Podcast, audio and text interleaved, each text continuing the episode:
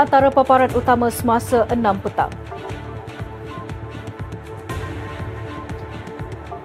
Pembayaran sumbangan tunai rahmah fasa 1 kepada 8.2 juta penerima bermula hari ini.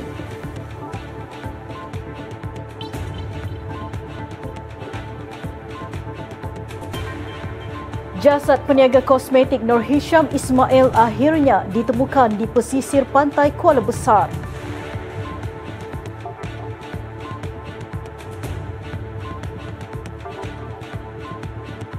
Hampir 13 juta ringgit diperuntuk tahun ini bagi melaksana enam program pendidikan di Selangor.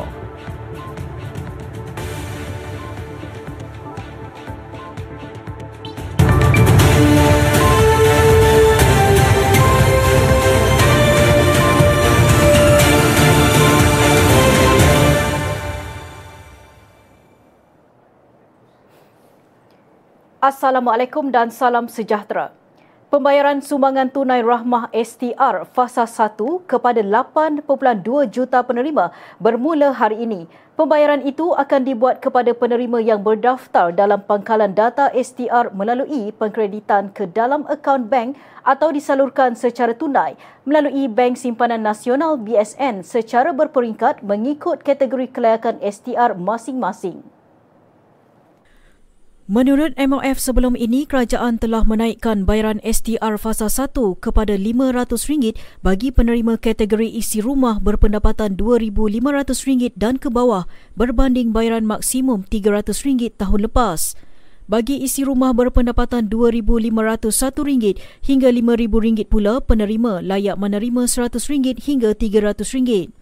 Dalam pada itu, penerima bagi kategori warga emas tiada pasangan dan golongan bujang masing-masing akan menerima RM150 dan RM100. Jabatan Perangkaan Malaysia mendedahkan indeks harga pengeluar Malaysia IHPR yang mengukur harga barangan di pintu kilang terus merekodkan penurunan kepada negatif 1.3% pada Disember 2023 berbanding negatif 1.5% pada November 2023. Ketua Perangkawan Malaysia Datuk Seri Dr. Muhammad Uzair Mahidin berkata penurunan ini disebabkan oleh sektor pelombongan yang menurun sebanyak negatif 3.4% termasuk penurunan kedua-dua indeks pengekstraan gas asli sebanyak negatif 7.8% dan pengekstrakan petroleum mentah sebanyak negatif 1.9%. Beliau berkata sektor pembuatan terus turun negatif 1.5% berbanding negatif 1.4% pada November 2023 disebabkan indeks pembuatan kok dan petroleum bertapis negatif 12.3% serta pembuatan produk makanan negatif 4.2%. Katanya sektor bekalan elektrik dan gas juga turun negatif 0.6% sama seperti bulan sebelumnya.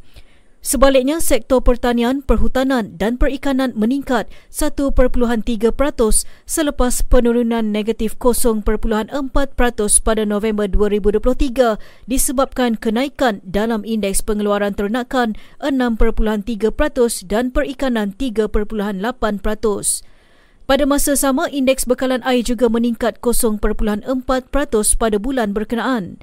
Beliau menambah pada asas bulanan IHPR pengeluaran tempatan terus menurun negatif 0.2% pada Disember 2023 berbanding negatif 0.7% pada bulan sebelumnya. Muhammad Uzair berkata pasaran komoditi pada suku tahun keempat 2023 baik disebabkan oleh permintaan global dan bekalan yang mencukupi mengekang kenaikan harga untuk 2024. Dapatan sesi libat urus dan unit peneraju agenda Bumi Putra Teraju Aspirasi Simposium yang diadakan siang tadi perlu dimanfaatkan untuk persediaan pengajuran Kongres Ekonomi Bumi Putra 2024 KEB. Menteri Ekonomi Rafizi Ramli berkata dapatan berkenaan boleh digunakan bagi merangka pelan jangka masa pendek dan panjang bagi KEB. Mengenai KEB, Rafizi berkata Kongres berkenaan merupakan agenda nasional untuk menetapkan hala tuju dan pendekatan baharu agenda Bumi Putra yang lebih adil, saksama serta inklusif. Beliau berkata KEB akan melakar sejarah menjadi platform tertinggi perbincangan agenda pemerkasaan Bumi Putra bagi mencapai matlamat masa kini dan masa depan. Justeru Rafizi mahu semua pemegang taruh Bumi Putra termasuk usahawan untuk bersama-sama menggembling tenaga dalam menghasilkan suatu dasar baharu berimpak tinggi demi anak bangsa. Berkongsi peranan teraju, Rafizi berkata pelbagai penyelidikan telah dijalankan unit itu yang menghususkan kepada penglibatan Bumi Putra dalam pelbagai sektor bernilai dan berimpak tinggi. Teraju aspirasi simposium akan berlangsung selama lima hari bermula 29 Januari di Hotel Zenith Putrajaya. Lima jalan di ibu kota akan ditutup secara berperingkat bermula jam 9.30 pagi Rabu ini sempena istiadat keberangkatan tiba yang di-Pertuan Agong ke-17 Sultan Ibrahim Iskandar. Ketua Polis Kuala Lumpur Datuk Alauddin Abdul Majid berkata laluan yang ditutup ialah Jalan Sultan Abdul Halim, Jalan Kuching, Jalan Tun Razak, Jalan Damansara dan Jalan Traverse. Beliau berkata semua laluan berkenaan akan ditutup sementara dan dibuka semula secara berperingkat selepas selesai istiadat. Pengguna jalan raya dinasihatkan untuk tidak melalui jalan terbabit. Dengan penutupan penuh bagi mengelak kesesakan lalu lintas dan mengikuti arahan anggota polis trafik yang bertugas di lokasi, Sultan Ibrahim akan menggantikan Al-Sultan Abdul Wahri Ayatuddin Al-Mustafa Billah Shah yang bakal menamatkan tempoh pemerintahan esok. Baginda akan mula bersemayam di Istana Negara mulai esok bagi melaksanakan tanggungjawab sebagai Yang di-Pertuan Agong ke-17 untuk tempoh lima tahun. Lembaga Tabung Haji TH menawarkan hadiah pakej umrah dan wang tunai untuk pendepositnya menerusi lima program menarik yang dianjurkan sepanjang 2024. TH memaklumkan pendeposit berpeluang menjadi pemenang bertuah menerusi program Al-Falah, Carum dan Simpan, Bijaknya Menabung, Terpaling Sayang dan Auto Simpan Etijari. Memetik kenyataan, TH berkata program Al-Falah bijaknya menabung serta carum dan simpan. Pendeposit hanya perlu menambah simpanan dalam akaun TH tanpa melakukan transaksi pengeluaran untuk penyertaan. Program Al-Falah terbuka kepada pendeposit yang berumur 18 tahun ke atas dengan tambahan simpanan serendah RM100. Menurut TH lagi, pemenang program berkenaan akan dipilih melalui empat siri cabutan sukuan dan dua siri cabutan utama dengan jumlah keseluruhan hadiah bernilai RM300,000. Dalam pada itu, bagi mereka yang bekerja dalam sektor awam dan sektor swasta yang mencarum serendah RM100 sebulan juga berpeluang menyertai program carum dan simpan dengan hadiah berupa pakej umrah dan pelbagai hadiah lumayan selain dua siri cabutan akan dilaksanakan untuk mencari pemenang utama mengikut kategori masing-masing. Selain itu, program bijaknya menabung turut dilaksanakan pihak TH bagi meningkatkan kesedaran tabungan haji dalam kalangan ibu bapa buat anak-anak mereka yang berumur 17 tahun ke bawah dengan tawaran pelbagai hadiah istimewa manakala program terpaling sayang akan memilih pemenang bertuah setiap sukuan daripada kalangan pendeposit yang mendaftar TH Khairat manakala program auto simpan etijari pula terbuka kepada semua pendeposit yang membuat transaksi pindahan simpanan ke akaun TH secara dalam talian. Eh kakak, Jangan buat macam tu. Kenapa? Ha, kan ayah ada bagi tahu dulu. Tak baik buang sampah merata-rata. Ha, berdosa tau.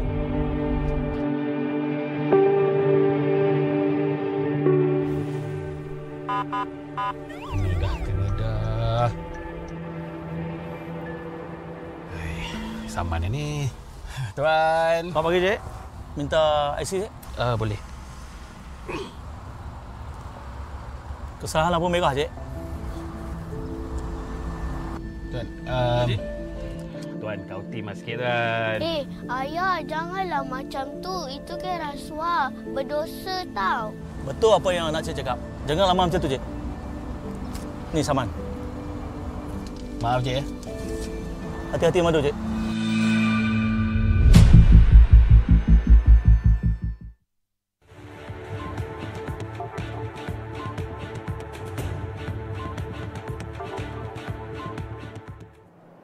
Bertemu kembali. Selepas dua minggu hilang akibat terjatuh dari jambatan, jasad peniaga kosmetik Nur Hisham Ismail, 43 tahun akhirnya ditemukan di pesisir pantai Kuala Besar semalam. Jasad Nur Hisham ditemukan kira-kira jam 6 petang oleh seorang pemancing yang ternampak objek seakan tubuh manusia terdampar di pesisir pantai. Saksi kejadian Muhammad Faizal Ibrahim, 44 tahun berkata, dia melihat badan manusia yang tertiarap tanpa pakaian lengkap dalam keadaan membengkak serta berbau. Katanya dia segera menghubungi pihak berkuasa untuk memaklumkan penemuan mayat itu. Turut berada di lokasi penemuan adalah ahli keluarga termasuk isteri mangsa yang mengesahkan jasad itu adalah milik suaminya berdasarkan pengecaman pada tali pinggang dan seluar yang dipakai. Mayat dibawa ke Hospital Raja Perempuan Zainab II untuk proses bedah siasat. Dalam kejadian 6.48 petang pada 15 Januari lalu, Nur Hisham dikatakan terjatuh ke Sungai Kelantan ketika berada di atas Jambatan Tendung, Pasir Mas.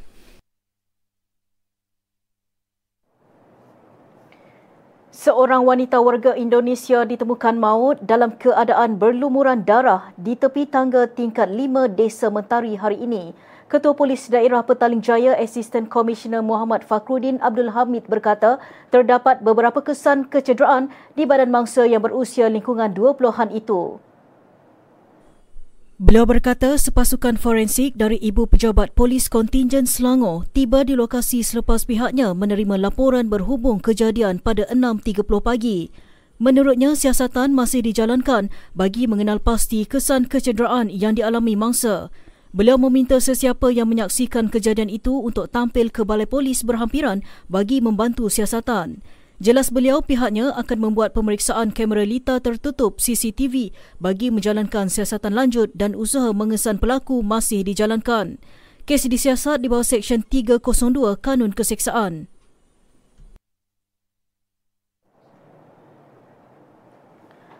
Mahkamah Kulim menjatuhkan hukuman denda RM15,000 terhadap sebuah syarikat pemprosesan ayam selepas didapati bersalah mengakibatkan pencemaran. Hakim Mahkamah Session Kulim Mirza Muhammad menjatuhkan hukuman tersebut selepas pengurus yang mewakili syarikat berkenaan mengaku salah atas pertuduhan yang dibacakan terhadapnya. Mengikut pertuduhan, kesalahan itu dilakukan di premis yang beroperasi di Kulim pada 9.30 hingga 11 malam 4 April tahun lalu.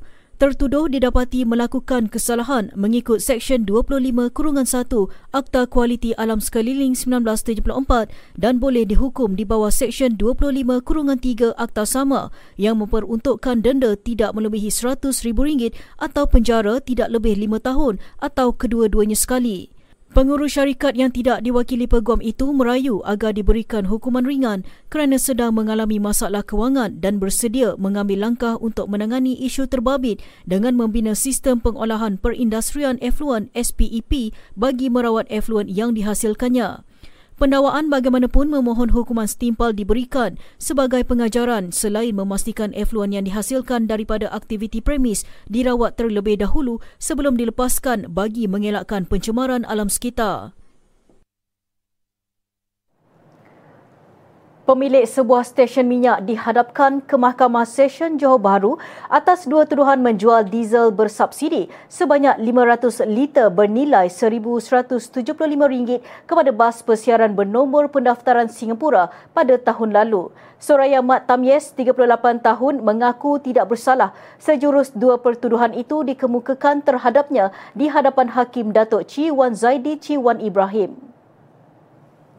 Mengikut pertuduhan pertama, Suraya selaku pemegang lesen runcit didapati gagal mematuhi arahan larangan dan kawalan penjualan petrol dan diesel yang hanya membenarkan penjualan diesel tidak lebih daripada 20 liter dengan sekali transaksi sahaja dalam sehari kepada kenderaan bernombor pendaftaran asing termasuk motosikal.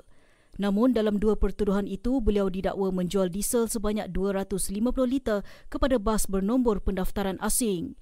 Kesalahan itu dilakukan pada 19 Mei tahun lalu pada 11.04 pagi di sebuah stesen minyak dekat Jalan Kempas Baru.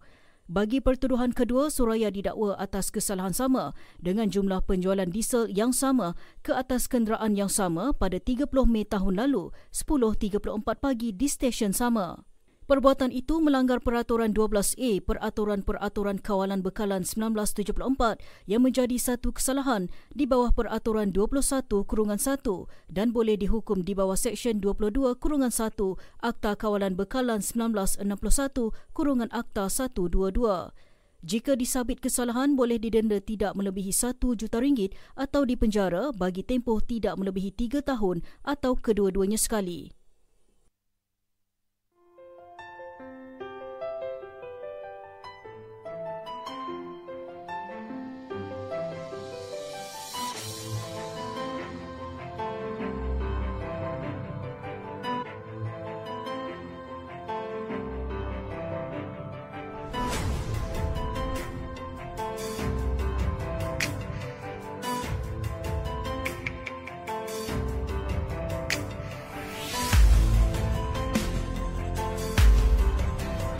kami dilindungi. Woi, sodao bao zhang. Nanggal padagaka padigintho. We are protected. Kami dilindungi. We are protected. Kami dilindungi. Kami dilindungi.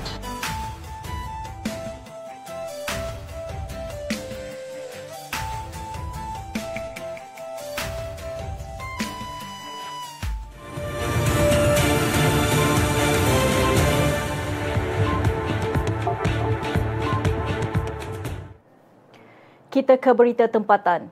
Hampir 13 juta ringgit diperuntuk tahun ini bagi melaksana enam program pendidikan sekaligus menyokong pemerkasaan bidang terbabit di negeri ini. Timbalan Setiausaha Kerajaan Negeri Pengurusan Muhammad Zahri Samingon berkata, program Tuition Rakyat Selangor PTRS menerima peruntukan paling tinggi sebanyak 10 juta ringgit diikuti pembaikan infrastruktur sekolah dan data internet percuma masing-masing 1 juta ringgit.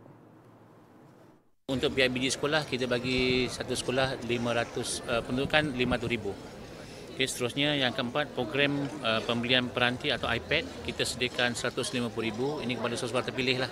Pada bajet ni kecil so mungkin tahun ni sekolah ni dan tahun depan kita kita uh, agihkan kepada sekolah yang lain. Kemudian yang kelima data internet uh, kita peruntukkan 1 juta dan yang akhir sekali sumbangan SSPN untuk pelajar-pelajar asnaf kita sediakan 200,000. Itu yang total semua dalam 12.8 lebih uh, kita rangkumkan 13 juta lah. Beliau ditemui selepas mewakili Datuk Menteri Besar Datuk Seri Amiruddin Syari merasmikan program tekad pendidikan Kita Selangor Karnival Eksplorasi STEM Peringkat Negeri di Pusat Konvensyen Shah Alam hari ini. Ketika membentangkan Belanjawan Selangor 2024 pada 10 November 2023, Datuk Seri Amiruddin mengumumkan peruntukan hampir 100 juta ringgit bagi pembangunan pendidikan dan bantuan persediaan pelajar. Ia termasuk 9 juta ringgit untuk kumpulan wang biasiswa negeri Selangor merangkumi peduli siswa, program khas dan pinjaman boleh ubah selain 5 juta ringgit bayu dan 3 juta ringgit bagi hadiah pengajian institusi pengajian tinggi Selangor. Tourism Selangor memperluas misi jualan ke Laos menerusi Forum Pelancongan ASEAN ATF pada 22 Januari bagi menarik 5.6 juta pelancong ke negeri ini menjelang akhir tahun.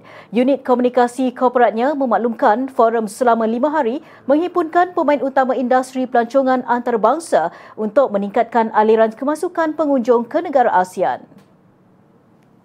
Jelasnya, beberapa produk pelancongan ikonik negeri akan dipamer seperti Geopark Gombak Hulu Langat, Jungle School Gombak, Permatan Kwarza Gombak, Splashmania, Sky Mirror dan Fun Park. Agensi itu juga menyasarkan strategi untuk menarik minat negara tertentu antaranya Indonesia dalam pelancongan perubatan, Brunei beli belah dan Singapura gastronomi dan eco pelancongan. Sesi tersebut melibatkan pemain utama pelancongan dari Indonesia, Thailand dan Filipina serta membuka jalan untuk kerjasama melalui promosi silang sepanjang 2024. Terdahulu, Malaysia menerima baton menjadi tuan rumah ATF 2025 dalam satu sesi penyerahan yang diadakan di Vientiane, Laos baru-baru ini. Seramai 500 keluarga kurang berkemampuan di sekitar Dewan Undangan Negeri Dun Kajang menerima baucer beli belah tahun baharu Cina bernilai RM200. Wakil rakyatnya Cheong Kian Yang berkata pemberian baucer itu adalah inisiatif kerajaan negeri meringankan beban golongan berkenaan membuat persediaan menyambut perayaan. Penerima terdiri daripada masyarakat kaum Cina dalam kalangan golongan warga emas dan ibu tunggal yang layak setelah melakukan permohonan pada awal Januari lalu. Pada masa sama, Kian Yang turut mengambil kesempatan mengucapkan selamat menyambut perayaan Tahun Baharu Cina buat seluruh masyarakat berbangsa Cina khususnya di Dun Kajang. Terdahulu, Exko Pembasmian Kemiskinan V. Paparaidu berkata sebanyak 23,900 voucher beli belah sempena perayaan Tahun Baharu Cina membabitkan peruntukan 4.78 juta ringgit disediakan tahun ini. Katanya setiap dun termasuk 22 kawasan pembangkang menerima kuota antara 400 hingga 550 voucher mengikut populasi penduduk Cina di kawasan masing-masing.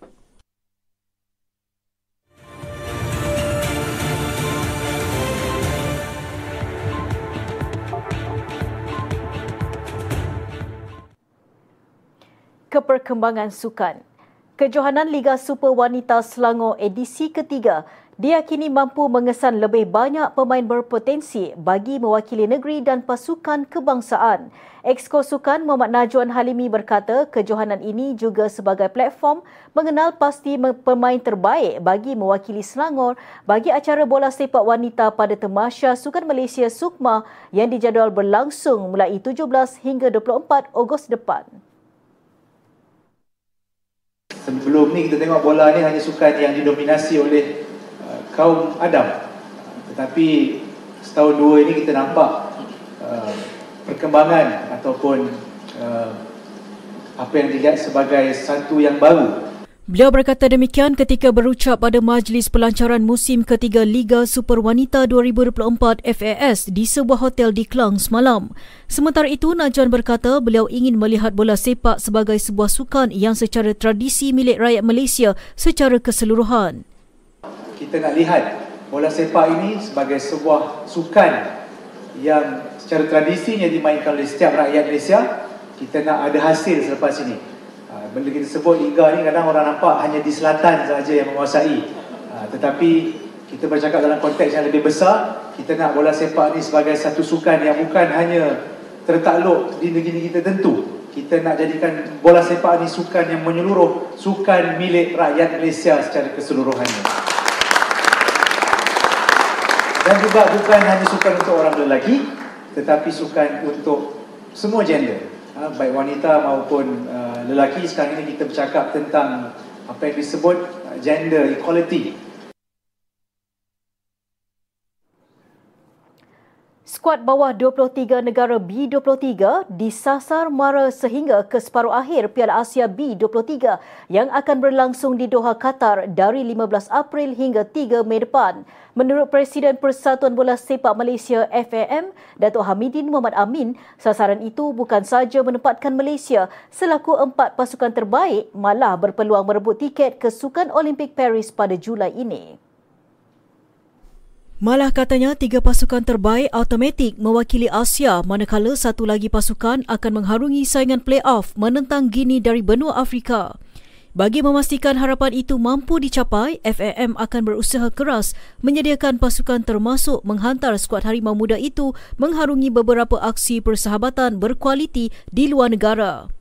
Mengulas lanjut, beliau berkata pihaknya telah melakukan perbincangan bersama Juan Torres Garrido di Doha di mana jurulatih Spanyol itu turut hadir menyaksikan skuad kendalian Kim Panggon beraksi di Piala Asia baru-baru ini. Pada aksi Piala Asia B23, pasukan negara akan diletakkan dalam kumpulan D bersama Uzbekistan, Kuwait dan Vietnam. Selepas digugurkan dari pasukan Indonesia yang beraksi di Piala Asia 2023, Sadil Ramdhani membuat pengumuman, pengumuman akan kembali ke Malaysia. Jurulatih negara itu, Shin Tae-yong, mengesahkan hanya 26 pemain akan dibawa ke Piala Asia 2023 dan dua nama digugurkan termasuk Sadil dan Arkan Fikri.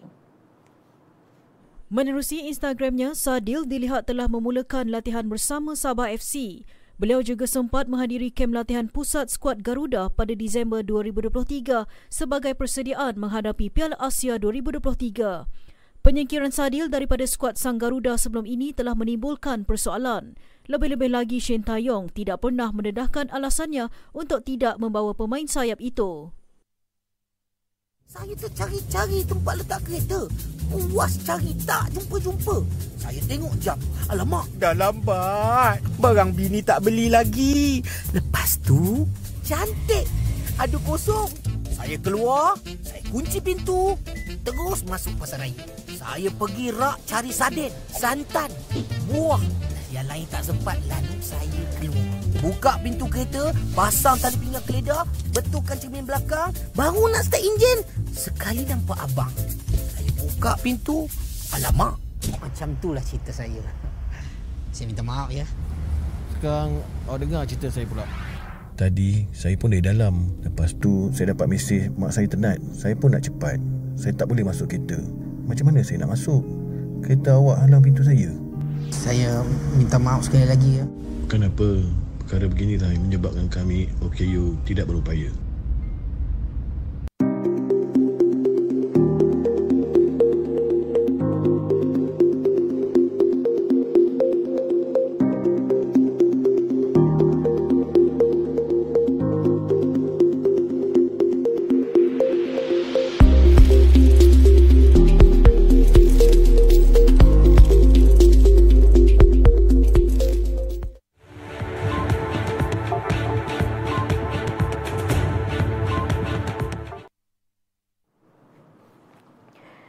Beralih ke perkembangan luar negara.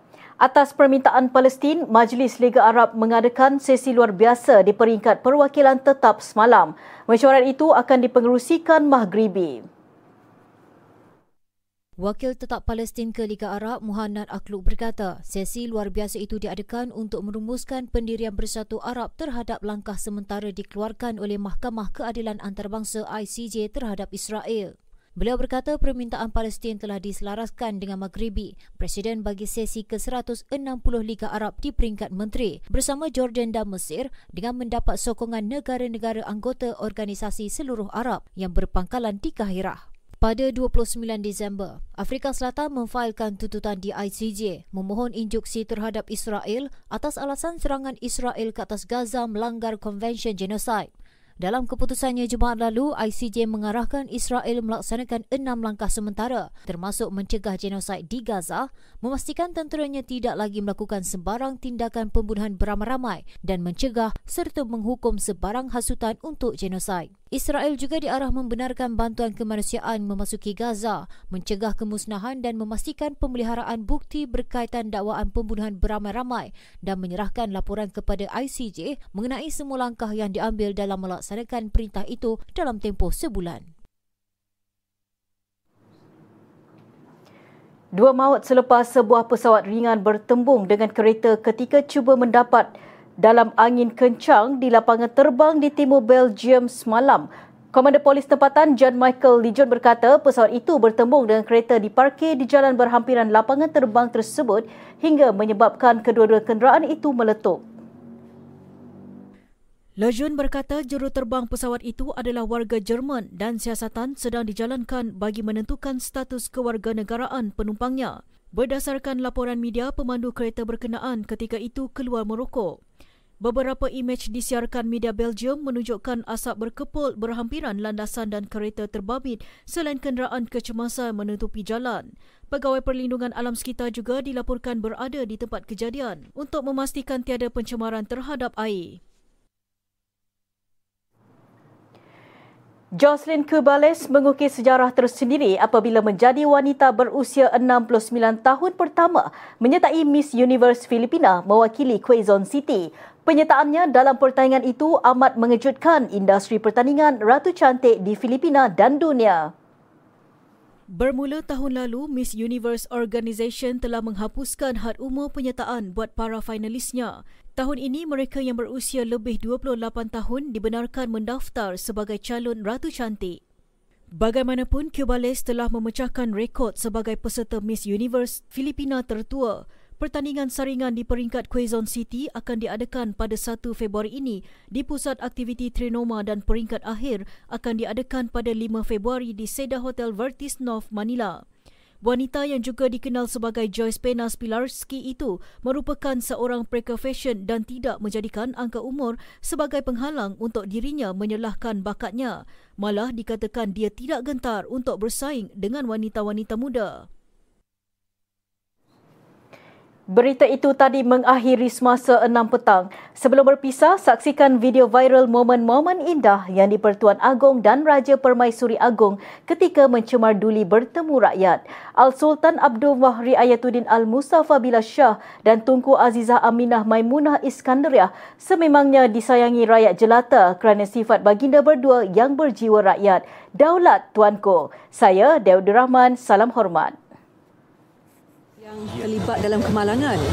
Momen-momen kecil seperti itu yang akan terus diingati oleh Tuanku berdua sempat berselok ke bersenandung bersama dengan lagu Jalur Gemilang yang dikumandang oleh Sri Perke Baginda yang dipertuan Agung. Terima kasih ya. Terima kasih. Amin, amin. Amin.